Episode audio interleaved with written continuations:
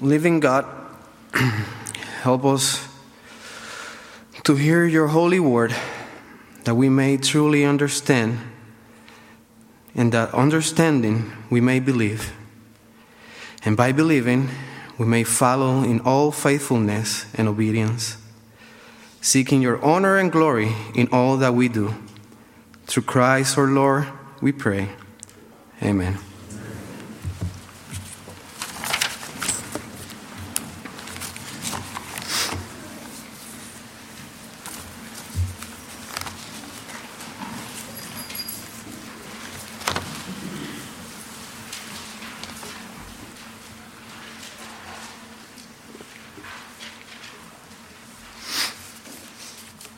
Good morning. It's a pleasure to be here this morning, and uh, we greet you from Puerto Rico. Uh, no Arroyo, but now Guayama, Puerto Rico. so this morning I will uh, preach from First Peter, chapter one, verses three through five. So during this time, we have been uh, difficult times, uh, COVID 19, uh, now the conflict between Russia and Ukraine. Ukraine. Uh, but also, we have been dealing with personal right uh, challenges, health problems, financial financial situations, and only one can help us through all that conflict, through all that problems, and you know who is? It's Jesus Christ. So we may think who is our only comfort in life and in death? Our faithful Savior, Jesus Christ. And this is what Peter wants us to understand that through conflict, through the problems in our life, we may look to Jesus. We may see the hope, we may see the living hope that we have received in Christ. And Peter is writing this letter to the diaspora, to the diaspora in Asia Minor, to encourage the church there to, who are facing uh, persecution to go through the persecution, but looking to the one who can help them to hold fast, to go through the conflict. And that person is Jesus Christ, and in our also in a personal situation we can go only to one, and He's the only Son of God. So we can stand up and read the, the Word of God, 1 Peter chapter 1, 3 through 5. Do you, do you stand when you read the Bible or no? If you please stand. okay.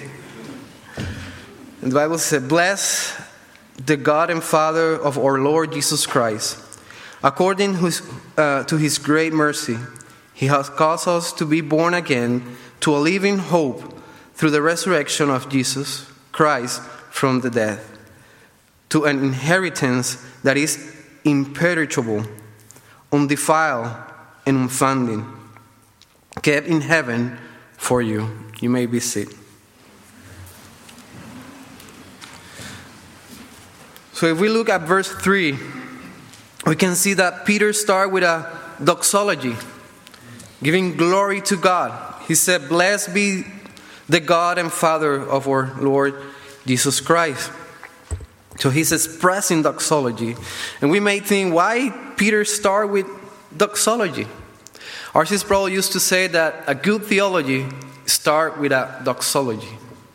So what we are going to see uh, in verse in, uh, after the doxology is a good theology, is a, a teaching from Peter to the church to, to, to grab Jesus Christ during our, persecution or suffering.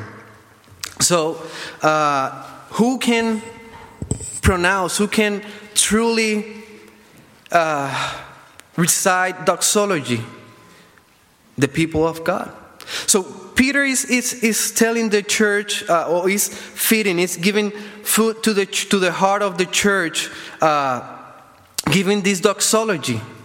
Why? Because only those who have been born again can truly pronounce doxology. And when we uh, recite doxology, it's a great joy in our heart. Why? Because it's a privilege that we have received in Christ. It's a privilege that we can come and glorify God as a people of God. So the Apostle Peter has in mind that giving this doxology is giving the church uh, the privilege to rejoice in God during or, or in the midst of suffering, in the midst of persecution.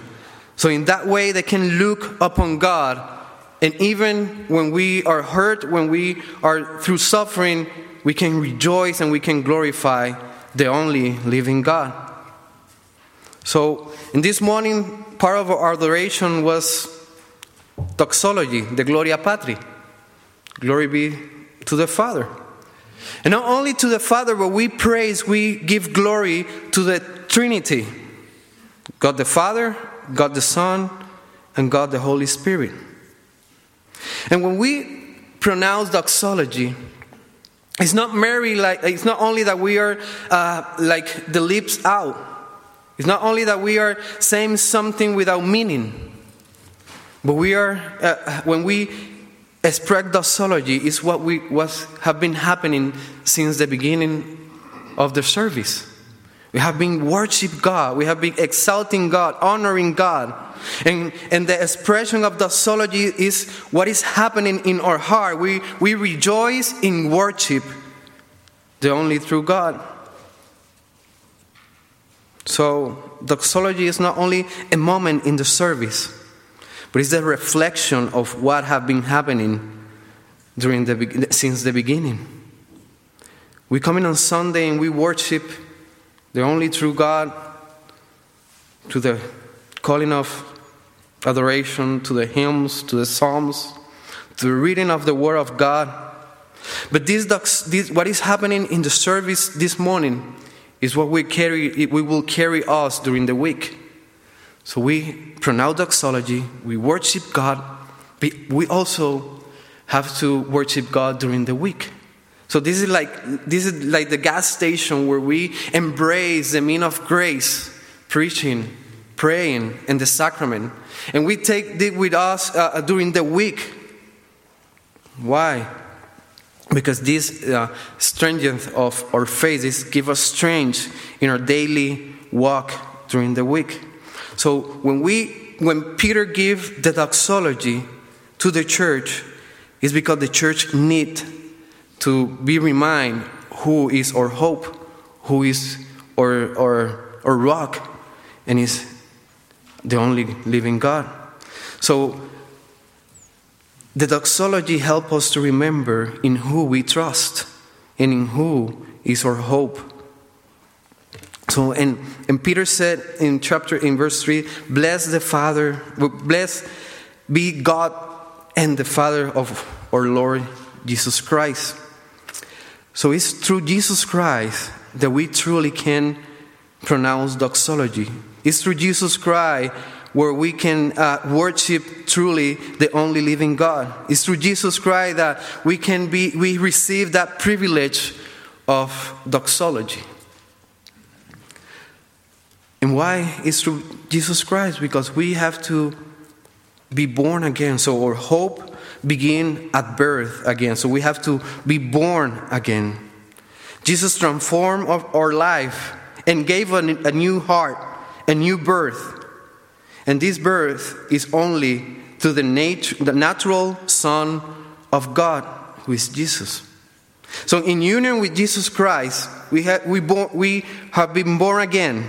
And when we born again, he gave us something. He gave us the living hope. So in verse 3, he said, He has caused us to be born again to a living hope. So when we are brought to Jesus Christ, we receive salvation, but we receive also a living hope. And this born again is, you know, is, is is presented in, in John 3, chapter, uh, John chapter 3, verse 3, when, when Nicodemus came to Jesus Christ at night, and what Nicodemus was looking for was for approval. So he came to Jesus Christ at night and he was hoping that Jesus can tell him, Yes, you're saved. You have everything that you need to be saved because you're a doctor. You, you're a doctor of the law, so you don't need anything else. But what Nicodemus received instead of that, he said, Jesus tell him, Truly, truly, I say to you, unless one is born again, he cannot see the kingdom of God.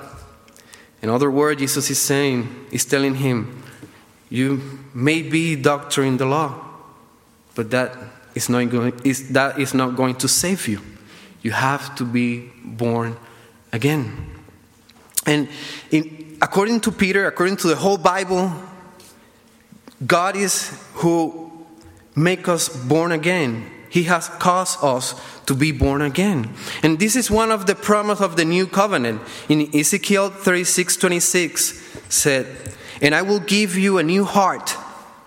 I will give you, that's God work. I will give you a new heart and a new spirit. I will put within you, and I will rem- uh, remove the heart of stone from your flesh, and I give you a heart of flesh. So God is the one who worked the new birth in us. He, he, he removed the heart of stone and he put the heart of flesh. And that way we, we can be born again. That way we have a new desire, new life, new hope, the living hope.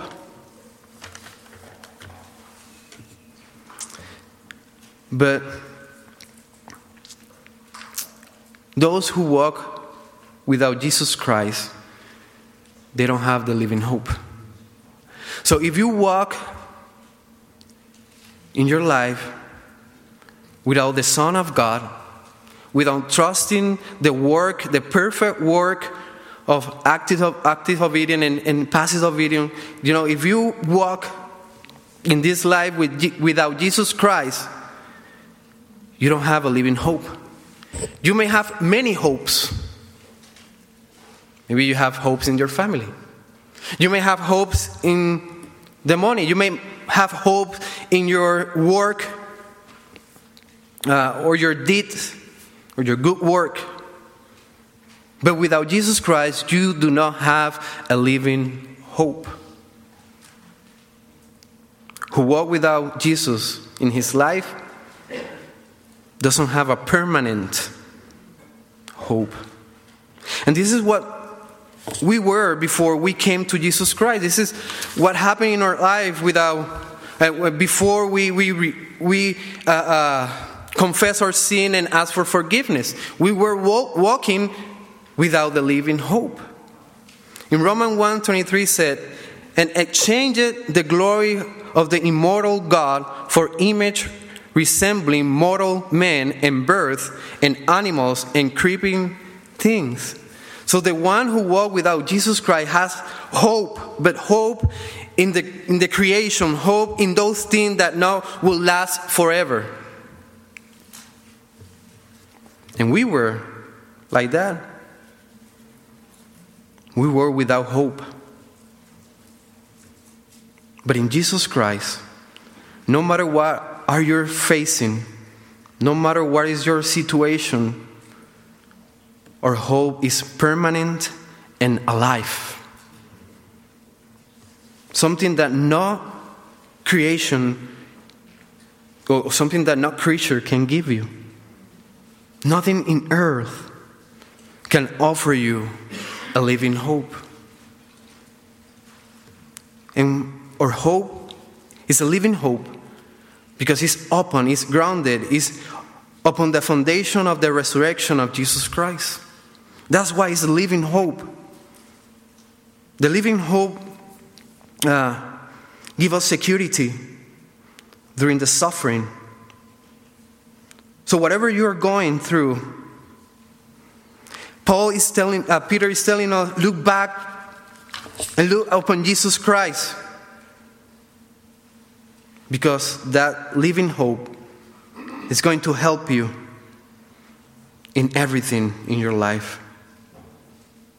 So, the resurrection of Jesus Christ is the evidence that his work was received by the Father The resurrection of Jesus Christ is the evidence that this hope is a living hope and that our salvation is secure in his, in his resurrection. So, when we receive the living hope, we also receive something.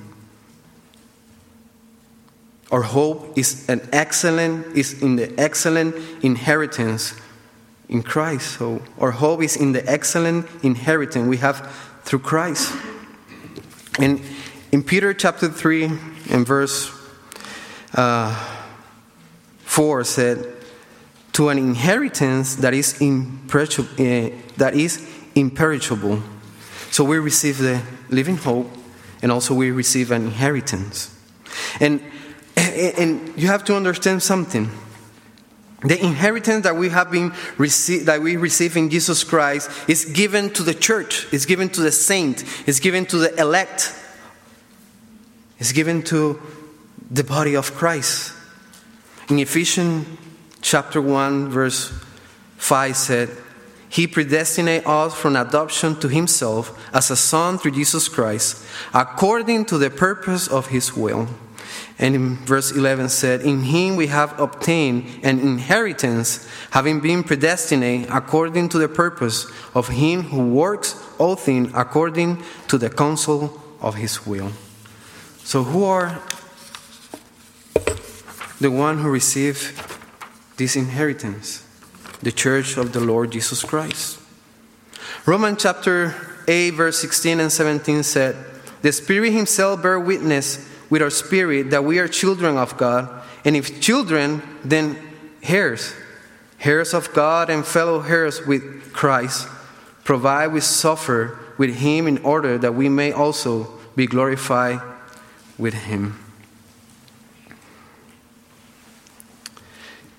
And this inheritance, as I said before, is only receiving Jesus Christ.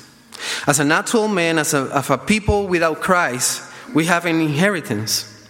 And what is this inheritance? We receive the nature, the, the nature of sin. In the Church Catechism, chapter 16, the question is the all mankind fall in Adam's first transgression? And the answer is the covenant being made with Adam, not only from himself, but his, his posterity, all mankind descending from him by ordinary generation, sin in him and fell with him in his first transgression. So we have, we have received something from our first parent, and it's sin. And this inheritance from the first parent are corrupt, are polluted, and, and, and fade away. But the inheritance that we receive in Jesus Christ, the Peter told us, that is not corruptible, that is not, pollu- not is polluted, and is not fade away. In verse 4 said, To an inheritance that is imper- imperishable undefiled, and unfading. I don't know if you have received any inheritance before from a grandmother or grandfather or something like that. When, when a grandfather and, and mother die, there's many in Puerto Rico, I, I don't know if it happened here, but in Puerto Rico, it, that bring many problems because brother argue with brothers and with cousin and, and they fight uh, over the inheritance of who gonna receive more who, what is the, the right amount for everyone and it's a, it's a problem and that maybe you can receive money for that inheritance or a house or a car or something like that but let me tell you something the money won't last forever the house won't last forever. The car will be the young car in a few years in, the, in your street. Won't last forever. But the inheritance that we receive in Jesus Christ is an eternal inheritance. It's not polluted, it's not corrupted, it not fade away. And I think Peter have in mind uh, money. He has in mind gold. He has in mind silver. If you see in 1 Peter chapter 1, uh, verse 7, he, he's talking about our faith. And he said that it's more precious, precious than gold. And we see in, chap- in, in verse 18, in chapter 1, 1 Peter, uh, said, Knowing that you were a ransom from the futile ways inherited from your uh, forefathers, not with perishable things such as silver or gold. So I think Peter is comparing the inheritance of Christ with the inheritance here on earth. And he's saying that those things, silver and gold, and whatever you can receive here on earth, is corrupted, is corrupted, fade away, and won't last forever. But we receive an excellent inheritance in Jesus Christ. This inheritance that we receive in Jesus Christ, the salvation, the eternal life, the forgiveness of our sins, will never disappear, will never expire, it will last forever. And let me tell you something. We don't need a, a special revelation that can give us secure in God, secure in our salvation. We have everything that we need in the Bible. And in this verse, Peter is saying, You have been receiving an excellent inheritance that lasts forever. It's not corrupted, it's not polluted, it's not fade away. And when we're to receive this inheritance? In verse 4 said, kept in heaven for you. So we are going to receive the excellent inheritance. When Christ, uh, when we go to Him in heaven, we're going to receive this perfect and eternal inheritance that not will uh, go away, but is secure in us in Jesus Christ. And this is what Peter said in verse 5 Our hope is in the assurance of salvation in Christ. Verse 5 said, Who by God's power are being guarded through faith for a salvation ready to be revealed in the last day. So Peter said, You receive a new birth. You have been receiving a living hope. You receive an excellent inheritance. But let me tell you something. The one who guard the one who keep you, the one who is guarding your faith, your salvation, is God's power. Is God Himself. And this is what uh, Ephesians 1, for, uh, chapter 1, verse 14 said, 13 and 14 said, In Him you also, when you hear the word of truth, the gospel of your salvation, and believe in Him, we're sealed with the promise of Holy Spirit, who is the guarantee of our inheritance until we acquire possession of it to the praise of his glory. So God, through the work of the Holy Spirit, guard our salvation, assure our salvation, preserve us in the sacrifice and the work of the Lord Jesus Christ. So, this inheritance we have been receiving as a people of God, we are being saved by grace. But our salvation will be completed when, when we uh, live this world, this life, enjoying Jesus Christ forever. In verse 5 says, Who by God power are being guarded through faith for a salvation ready to be revealed in the last time. And yes, we are safe.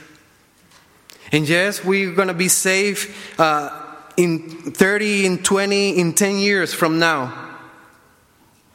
But our salvation will be completed when Jesus Christ calls us home, or if He comes first. So, brothers, if you are facing any conflict, any suffering,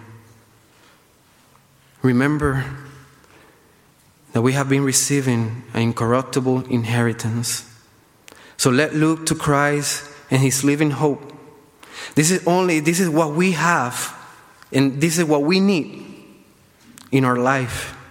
So we must surrender before him and reject any false hope, any false inheritance and look upon Christ and come to him in repentance if we have been trusting this world, we have been trusting any other hope in this earth and confess that the only thing that we need in this life, that our only hope in this life is our Savior Jesus Christ, who have promised us an inheritance, an excellent inheritance. This is what Peter is telling the church. You're facing persecution, but remember that the only one who can carry you through this persecution is Jesus Christ.